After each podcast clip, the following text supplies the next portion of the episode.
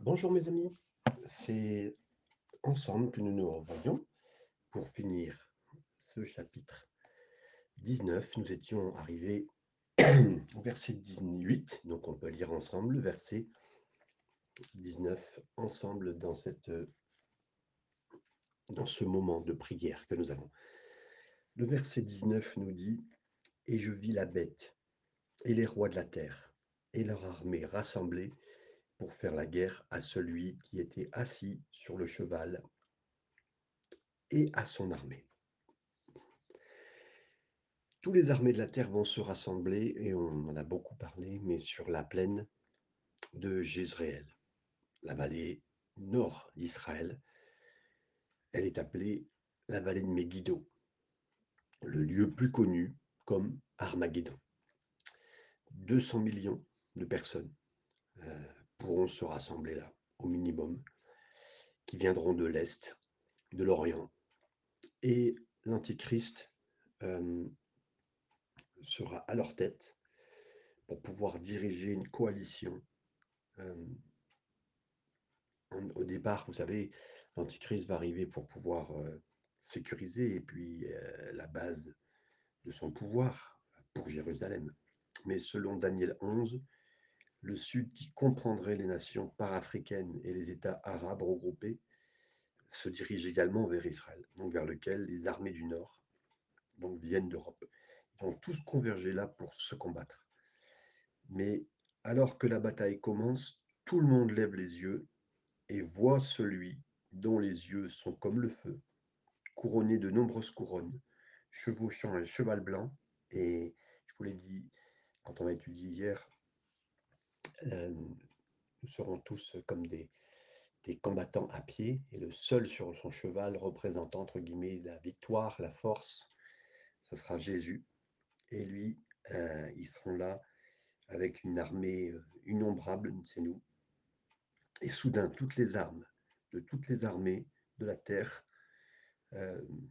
sont tournées vers, vers Jésus, parce que c'est l'intention depuis le diable depuis le début de se tourner contre Dieu et de se battre euh, contre Dieu s'il en avait la force, le pouvoir de le détruire. Mais il ne fera rien de tout cela, bien sûr, parce que, bien sûr, le Seigneur sera le grand vainqueur. Versets 20 et 21, les derniers versets euh, de ce chapitre. Et la bête fut prise, et avec elle le faux prophète qui avait fait devant elle les prodiges par lesquels il avait séduit ceux qui avaient pris la marque de la bête et adoré son image. Ils furent tous les deux jetés vivants dans les temps ardents de feu et de soufre, et les autres furent tués par l'épée qui sortait de la bouche de celui qui était assis sur le cheval, et tous les oiseaux se rassasièrent de leur chair. C'est le fameux euh, grand repas, entre guillemets, dont je vous ai parlé euh, dès le début de, de ce passage. En lisant ce chapitre, j'ai réalisé que si cela ne tenait qu'à moi, moi j'aurais passé plus de temps sur la seconde venue de Jésus. Je veux dire que nous construisons ce moment depuis longtemps. Les chapitres 6, 7, 8, 9, 10, 11, 12, 13, 14, 15, 16, 17 et 18 portaient tous la grande tribulation. Et vous avez des études sur les sept sceaux, suivis des sept trompettes, suivis des sept, des sept coupes. Et vous avez étudié les fléaux, les parasites et les problèmes, les souffrances, les brûlures, les chagrins, les problèmes difficiles, les tremblements de terre et la mort. Et finalement, nous arrivons au point culminant de la grande tribulation, la glorieuse seconde venue. Euh, cette seconde venue seulement pour l'avoir enveloppée ici dans un court chapitre. Si j'écrivais ceci, j'aurais, je l'aurais inversé. J'aurais décrit la grande tribulation et un chapitre en un chapitre et la seconde venue en 13. Hein. Pourquoi Jean n'a-t-il pas fait cela? Parce que le livre de l'Apocalypse traite en effet de la marque de la bête, du marché commun, du nouvel ordre mondial de tout cela, et tout ce qui concerne les événements actuels, Nous ne devons jamais oublier qu'il a été écrit par un vrai pasteur nommé Jean, qui a exercé son ministère auprès des gens, avec cette église qui était nourrie et ensuite qui était jetée au lion, trempée même des fois dans la cire chaude, sciée en deux, dans le sens de la longueur, comme certains chrétiens l'ont vécu, et crucifiée à l'envers. Comme on en avait parlé, mais selon les estimations présentes hein, de notre histoire, euh, 6 millions de personnes auraient été mortes euh, pendant la fin de la persécution. À la lumière de cela, et à travers les sauts de ces trompettes, des, des coupes, le pasteur Jean assure à sa congrégation que ben, les moments sont brutaux, la vie est brutale, elle est douloureuse, elle est sanglante. Pourquoi? Parce que quand Adam et Ève sont tombés, le monde entier est tombé avec eux. Et nous savons que toute la création gémit dans le travail, de la douleur, jusqu'à maintenant, comme dit Romains 8, 22. Nous regardons les montagnes avec crainte et sommes ravis par la beauté d'un ruisseau avec euh, au bord d'un bois. La nature, par contre, elle gémit, sachant ce qu'elle était avant la chute. Elle sait euh, quelle beauté elle avait. C'est pourquoi, quand le roi reviendra, les montagnes éclateront et les champs et les arbres des champs battront des mains, comme le dit Ésaïe 55, 12. Auparavant, l'homme marchait avec Dieu, vous le savez, Adam, dans la fraîcheur du jour, lui parlant sans avoir à, percer, à s'enfoncer, à s'accrocher pour prier. Tout allait bien. Puis vint la chute et rien n'ira jamais mieux depuis, euh, depuis ce temps-là. Et de nouveau, plus rien n'ira bien. Mais il y a une solution. Ça s'appelle le salut. Et nulle part le salut n'est plus clairement euh, encadré qu'à la table de la Sainte Seine du moment de communion. Je crois que le pasteur Jean avertissait son peuple que même au milieu de leur propre grande tribulation, mais de leur propre tribulation, de leurs problèmes à eux, écoutez bien, s'ils mangeaient du festin du mariage, comme on le voit dans la première moitié du chapitre 19, ils seraient capables de même passer et qu'ils ne vivraient pas cet Armageddon jusqu'à la seconde moitié, ça veut dire jusqu'au moment où ça arrive. Et il ne serait pas de ceux qui seraient euh, dans les troupes d'Armageddon pour combattre Jésus. David a dit la même chose quand il a dit Tu prépares une table devant moi en présence de mes ennemis. Le, le psaume 23, 5 qu'on connaît très très bien, verset 5. De même, même si vous, vous êtes aussi entouré de déception, de douleur et de présence d'ennemis, une table est dressée devant vous chaque jour qui va vous restaurer votre âme, qui vous permettra d'affronter les tribulations sans être abattu ou anéanti. De nombreux chrétiens sont incapables de bien traverser des problèmes parce qu'ils ont la connaissance de la parole, mais ils manquent de l'intimité avec le Seigneur qui a lieu à la table de la communion. Euh, la communion, la Sainte Seine, mais la communion aussi de tous les jours. Alors, on a beau avoir euh, ces nouvelles techniques d'enseignement, des modes de... Euh, les cultes ont changé, les réunions ont changé, mais une chose est restée constante pour tous les croyants à travers tous les âges de l'Église, la table de la Sainte Seine. Siècle après siècle, l'Église a compris que le pain et le vin est vital pour la survie. Parce que c'est un souvenir que Jésus est avec nous, qu'on prend ce pain-là à ce moment-là, dans une matinée ensemble, dans une soirée ensemble, qu'importe, qu'on prend le sang, entre guillemets, l'image du sang, bien sûr, parce que ce pas du vrai sang. On ne veut pas croire que le vin se transforme en, le jus de raisin se transforme en sang. Non. Et cependant, on se rapproche de ce moment à la table du Seigneur. La solution pour ces moments de catastrophe qu'on est en train de vivre en ce moment, mais qui vont s'accélérer. Ce n'est pas l'optimisme, mais c'est le salut, savoir qu'on est sauvé, qu'il va nous sauver. C'est le chemin du salut, ça passe pas par la compréhension intellectuelle. Le chemin du salut, ça passe par une intimité personnelle. Merci Seigneur pour ce salut. Et c'est illustré le plus clairement lorsqu'on boit et on mange la mort de Jésus pour. Ce type d'adoration, c'est le plus intime possible. Quand on participe à cette table du Seigneur avec la famille que Dieu nous a donnée. Et c'est ça qui est important. Chaque fois que vous vous retrouverez, le Seigneur a dit partagez le pain, brisez le pain. Et là, à l'église, on n'ignore pas ce moment de communion, ce moment de table de Sainte Seine. On est avec Jésus qui est avec nous et qui nous permet de traverser n'importe quel Armageddon, n'importe quel 11 euh, septembre, n'importe quel euh, tsunami, n'importe quel tremblement de terre, n'importe quelle crise. Et on se tourne vers lui et en temps voulu, notre Seigneur reviendra. Et en effet, il n'y aura plus aucune bataille. En attendant, il prépare une table devant nous, en présence de nos ennemis, comme il le fera à Armageddon, cette table est dressée. Et certes, sa bonté, sa miséricorde vont nous accompagner tous les jours de notre vie et nous habiterons pour toujours dans la maison du Seigneur. Je finirai en vous parlant de...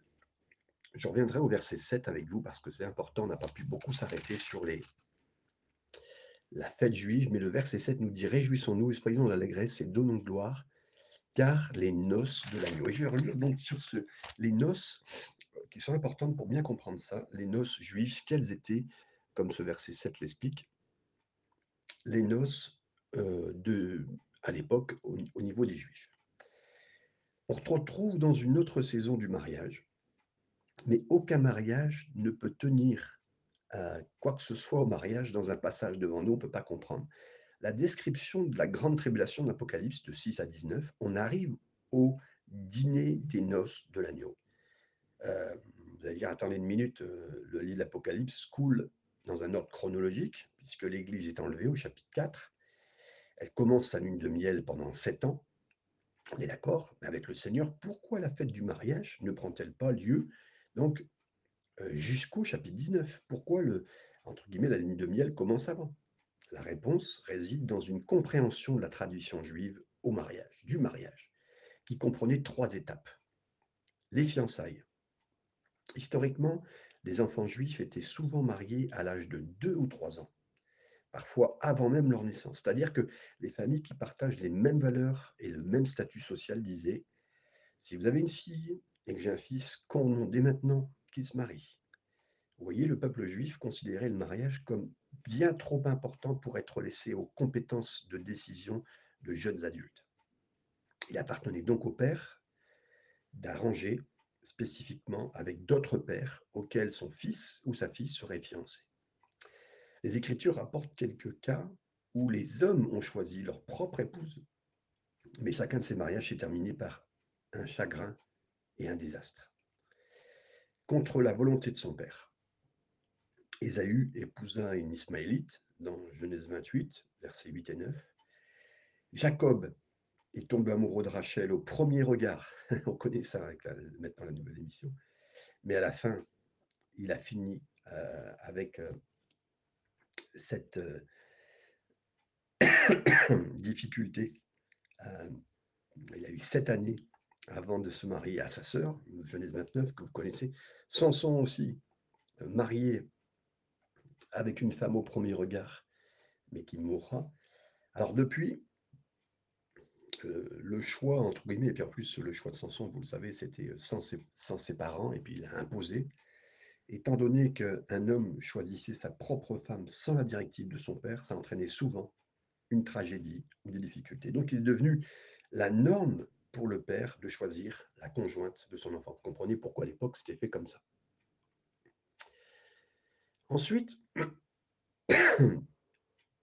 pour tous ces, après tous ces moments, on arrivait, les fiançailles ont conduit à ce qu'on appelait encore quasiment les fiançailles de mariage. On appellerait ça comme ça.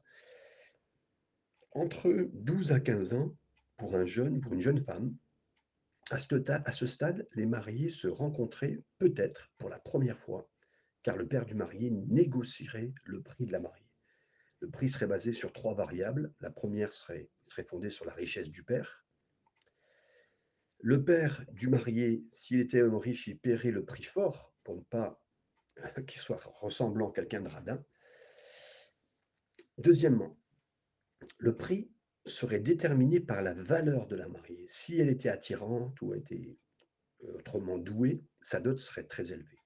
Et troisièmement, le prix était basé sur le travail du marié. Autrement dit, dans certains cas, c'était au marié d'en payer le prix. Parce que Jacob a choisi sa propre épouse, il l'a payée lui-même avec sept ans de travail, comme on le sait dans Genèse 29, 18. Celui qui épouse ma fille doit conquérir la ville ennemie de euh, Kirjat Sefer. Vous vous rappelez, c'est ce que a déclaré Caleb. Othniel a bien relevé le défi et a gagné euh, le, coup de cette femme dans Josué, chapitre 15, versets 16 et 17. Un homme gentil nommé Sichem est tombé amoureux de la fille de Jacob, Dina, et il a été informé que son, son prix à payer serait une circoncision de lui-même et de tous les hommes de sa ville comme signe d'identification avec les Juifs. Vous vous rappelez dans Genèse 34, 15 et 16. Donc, une prix de la mariée, le prix de la mariée irait à la mariée pour servir de garantie au cas où elle serait veuve ou divorcée. Ça serait son, sa, sa dot, entre guillemets. Ça explique pourquoi Rachel et Léa ont accusé leur oncle Laban de dévorer leur argent, comme le dit Genèse 31, 15. Et le reste du prix de la mariée est allé au père de la mariée, en compensation, en compensation du fait que, contrairement à un fils, sa fille ne serait pas en mesure de perpétuer son nom, de l'aider à le défendre ou de reprendre l'entreprise familiale. Mais au moins, une partie du prix de la mariée a été déposée sur la table. Un contrat serait signé pour valider cet, cet avantage, cet accord, cette alliance. Ensuite, les futurs mariés, ils sirotaient une, un, une, coupe de vin ensemble, où à ce moment, entre guillemets, ils étaient euh, légalement euh, fiancés mariés, on dirait. C'est pas encore vraiment marié, mais c'est fiancé marié. Ce serait la deuxième étape. Et pour l'année suivante, le couple ne boirait plus de la vigne, ne vivra plus ensemble. La mariée commençait à porter un voile, ce qui signifie qu'elle était prise, mes amis. Commençait également à préparer sa robe de mariée, parfois à partir de tissus fournis par le marié, comme on le lit dans Ézéchiel chapitre 16, verset 10. Et pendant ce temps, le marié commençait la construction de ce qu'on appelle en hébreu un petit manoir, une petite pièce, une pièce construite sur la maison de son père. Et lorsque le père décida que les préparatifs étaient terminés, c'est le père qui décidait, son fils portant une couronne serait envoyé à son mariage, comme on le voit dans Cantique des Cantiques, chapitre 3, verset 11. Arrivons au mariage, troisième et dernière étape. Bien que la mariée ne connaisse pas le jour exact de son mariage, elle savait que ce serait très probablement en automne pour permettre la fin des récoltes et que ce serait très probablement un mercredi. Le mercredi, c'était le jour où les couples se mariaient, car le jeudi était un jour où les tribunaux étaient ouverts, donc il fallait que ça soit. Si l'on découvrait le jour de son mariage que la mariée n'était pas vierge, elle pourrait facilement divorcer le lendemain. Il pouvait facilement divorcer le marié. Alors que la préparation de son petit manoir touchait à sa fin, la mariée commençait à rassembler ses amis pour attendre l'arrivée de son époux. Le jour de son mariage, le marié et ses amis en particulier, sont témoins, se promenaient dans la rue avec des trompettes retentissantes, empruntant le chemin le plus détourné pour se rendre chez la mariée. Déjà vêtue de sa robe de mariée, lorsque la mariée entendait le son de la trompette, elle se levait et recevait une bénédiction de son père. Ensuite, elle courait à la porte pour être accueillie par le marié dans les rues. Ensemble, ils se dirigeaient vers la chambre à baldaquin sur laquelle ils se marieraient. C'est une grande, un genre de grand lit à baldaquin sur lequel ils se marieraient. La cérémonie elle-même ne consistait pas en des vœux, qui étaient la tradition romaine et grecque, mais simplement une lecture d'un contrat qui avait été rédigé un an auparavant, accompagné des bénédictions. Cette procession se poursuivrait ensuite jusqu'au petit manoir où le milieu, euh, pardon, où le meilleur homme se tiendrait devant la porte pendant que le mariage était consommé. Pourquoi? Resterait-il devant la porte? Attendre que le marié lui dise que la mariée était vierge, comme en témoigne un drap taché de sang. Si la mariée était en effet vierge, la célébration du mariage pouvait se poursuivre pendant sept jours. Sinon, les invités devaient rentrer chez eux, repartir euh, malheureusement euh, à ce moment-là, et euh, la mariée risquerait soit le divorce, soit la mort par lapidation. Bien que sept jours, pardon, bien que sept jours passés dans un ajout à la maison de son père, pendant les, que les amis et les, la famille faisaient la fête juste devant la porte, ne nous semble pas être une lutte de miel idéale, ça c'est sûr. Mais dans la culture juive, être attendu pendant une semaine était glorieux. Voyez, ce serait la seule fois de leur vie entière où la mariée et le marié ne feraient aucun travail dans leur vie pendant une semaine. N'oubliez pas qu'il n'y avait pas de vacances à cette époque. Pas de croisière de luxe, pas de jet, pas de rien du tout pour faire une, une, semaine de noces, entre guillemets, pour, le, leur euh, grand mariage. La seule et unique fois où les gens ont pu se détendre, c'était pendant la semaine de leur mariage. Et au cours de cette semaine, la mariée ne se serait euh, ne serait jamais vue pendant cette semaine-là, la mariée n'était pas vue. Le marié, quant à lui, sortait occasionnellement et saluait les invités, avant de rapporter de la nourriture et des cadeaux à sa fiancée. Mais au bout de sept jours, le marié présentait son épouse à sa famille et ses amis et à sa communauté. La date à laquelle la fête du mariage commençait était importante et durait sept jours pour tout le monde. En regardant à nouveau le processus, cela devient maintenant une analogie parfaite de la relation de notre époux Jésus avec nous. Tout comme le Père juif, notre Père céleste, a choisi avec qui son enfant se marierait, c'est ahurissant pour nous de comprendre, de réaliser que notre Père céleste nous a élus, vous a élus, m'a élu, pour être l'épouse de son Fils, comme le dit 1 Pierre chapitre 1er verset 2.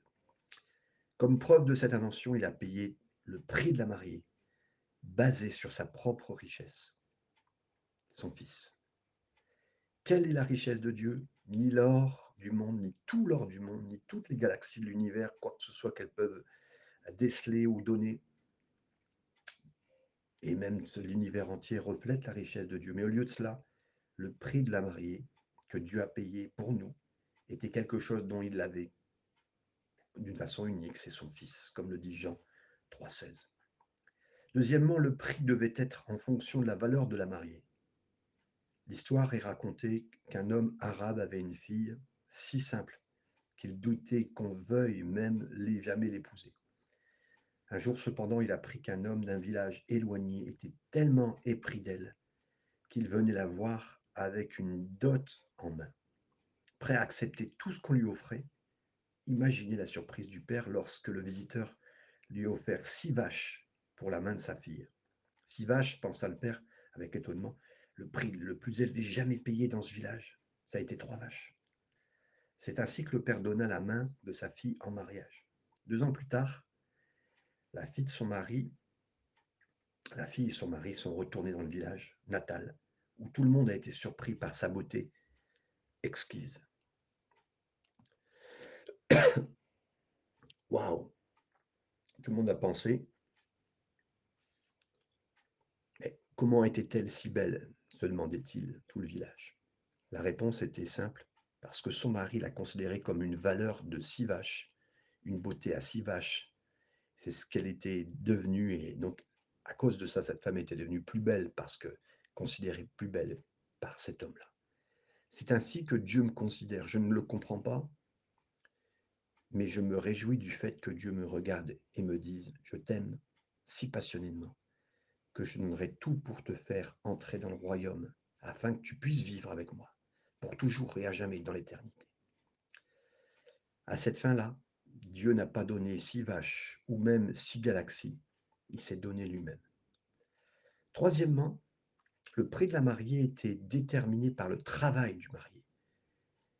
Jésus a cinq fois surpassé Jacob lorsqu'il a travaillé sur terre en tant qu'homme pendant 33 ans.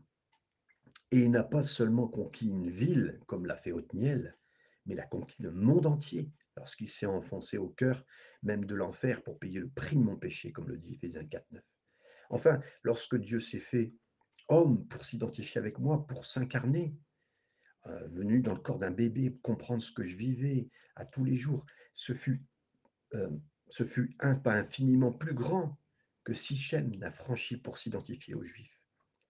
Car Jésus n'a pas seulement été affligé momentanément, mais a été tué et mort avant la fondation quelque part. Il savait qu'il allait mourir pour nous avant la fondation du monde, comme le dit Apocalypse 13, 8. Le prix de la mariée payé, tout comme un contrat, a été signé en et une coupe de vin a été partagée par la mariée. Et le marié, lors d'un mariage juif, nous tenons entre nos mains le contrat de la parole, comme elle le dit, et comme c'était fait. Et c'est nous, c'est la parole qui est là comme un contrat avec Dieu. Ainsi, la promesse de Jésus qu'il ne boirait plus la coupe jusqu'à ce qu'il l'ait fait avec nous dans le royaume, dans Matthieu 26, verset 29. Et comme une mariée portait un voile qui, bien qu'il obscurcissait sa vision, signifie que notre relation avec le marié, de même à présent, on, ne voit pas tout, on voit à travers, à, travers ce voile, c'est un verre sombre, mais un jour nous verrons clairement notre époux, comme le dit un Corinthien, chapitre 13, verset 12. Comme la mariée juive, dont la robe de mariée était confectionnée à partir d'un tissu fourni par son époux. Nous sommes aussi invités à revêtir le Seigneur Jésus, comme le dit Romains 13, 14, à nous revêtir de sa justice, comme le dit Ésaïe 61, verset 10. Comme le marié qui a ajouté une petite maison à la maison de son père, Jésus est allé et l'a dit, je m'en vais préparer pour vous une place dans Jean chapitre 14, verset 2. Puis au moment fixé par le Père, le Fils, portant plusieurs couronnes, comme le dit Apocalypse 19, 12, tiendra pour nous son épouse, Marc 13, 13, 13 32. Et comme l'épouse juive, nous ne connaissons ni le jour ni l'heure de son retour. Mais comme elle, nous connaissons la saison, comme le dit un Thessaloniciens chapitre 5 verset 1. Nous comprenons la place d'Israël, les problèmes de Jérusalem, le rassemblement aujourd'hui de toutes les nations et comme eux, l'Europe qui se sont réunis et qui préparent à faire euh, aujourd'hui l'arrivée de l'Antichrist et de tout ce qui suivra. Nous comprenons les prophéties bibliques, que la venue du Seigneur est proche et qu'il est même en ce moment à la porte. Marc 13, 29. Ainsi, comme l'épouse juive, nous nous préparons pour le jour où nous entendrons la trompette et le cri, comme le dit 1 Thessaloniciens chapitre 4, verset 16. On va être, avant d'être enlevé, on entendra ces trompettes à la rencontre du Seigneur, non sur la terre, mais dans les, dans nuées, dans le ciel. 1 Thessaloniciens 4, 17. Dans le contexte d'un mariage juif, la position de Jean en tant qu'ami de l'époux Jean 3, 29, et son message de repentance en vue de la venue de l'époux, Matthieu 3, 3, deviennent très clairs. C'est là que réside le problème, dites-vous. Le mariage doit être validé sur ma pureté. Je ne mérite que le divorce ou la lapidation car je pêche misérablement, je me trompe constamment, j'échoue continuellement. Les bonnes nouvelles, mes amis, c'est que la validation de notre relation avec notre époux, ça ne dépend pas de mon impeccabilité, mais de la sienne. Le vêtement trempé dans son sang, c'est le sien. C'est mon vêtement, mais c'est son sang. Apocalypse 19, verset 13. C'est ça qui nous permet d'être présentés à lui sans tache ni ride, comme il le dit dans Éphésiens 5, 27. Vous voulez dire que nous n'avons pas à nettoyer notre acte, faire ceci ou accomplir cela? Non. Jésus a dit, Bénis sont ceux qui attendent simplement sa venue. Apocalypse 16, 15. Bénis sont ceux qui réalisent quel prix a été payé, le travail qui a été accompli à la croix. Vous êtes un peuple précieux, mes amis. Je suis avec vous dans ce peuple précis. C'est en cela que consiste le vrai christianisme. S'émerveiller de l'amour du Père, comprendre la puissance de l'amour du Fils pour moi, pour vous. Et on a le droit à une glorieuse lune de miel avec lui, non pas pendant sept jours, mais pendant sept ans. Pendant, pendant qu'il nous sert son épouse dans les cieux, 12, Luc 12, 37. Et au bout de sept ans, nous revenons avec, sur terre avec lui lors de la seconde venue, Apocalypse 19, 14, où, lors des noces de l'agneau, nous sommes présentés comme son épouse, pour toujours et à jamais. Et c'est pourquoi nous voyons la fête des noces, en Apocalypse 19, plutôt qu'au chapitre 4. Et donc l'analogie est parfaite. Chers amis, si vous avez dit Seigneur, je sais que j'ai péché, j'ai échoué, mais je crois que tu m'aimes. et que tu as payé le prix pour moi. Réjouissez-vous. Soyez heureux aujourd'hui, soyez heureux dans les prochains jours, soyez heureux, célébrez aux yeux du Seigneur. Tu es une femme à six vaches, tu es si belle et si glorieuse pour lui que le Seigneur t'aime. Soyez bénis dans cette belle journée avec le Seigneur. Réjouissez-vous, nous sommes son épouse. Amen et Amen.